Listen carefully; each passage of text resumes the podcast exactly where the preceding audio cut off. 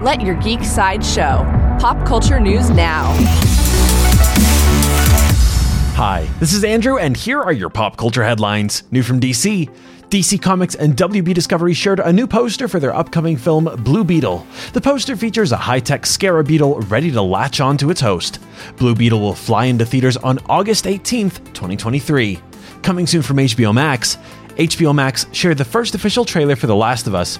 The trailer introduces a world ravaged by disease and shows the main characters Ellie and Joel are searching for a cure.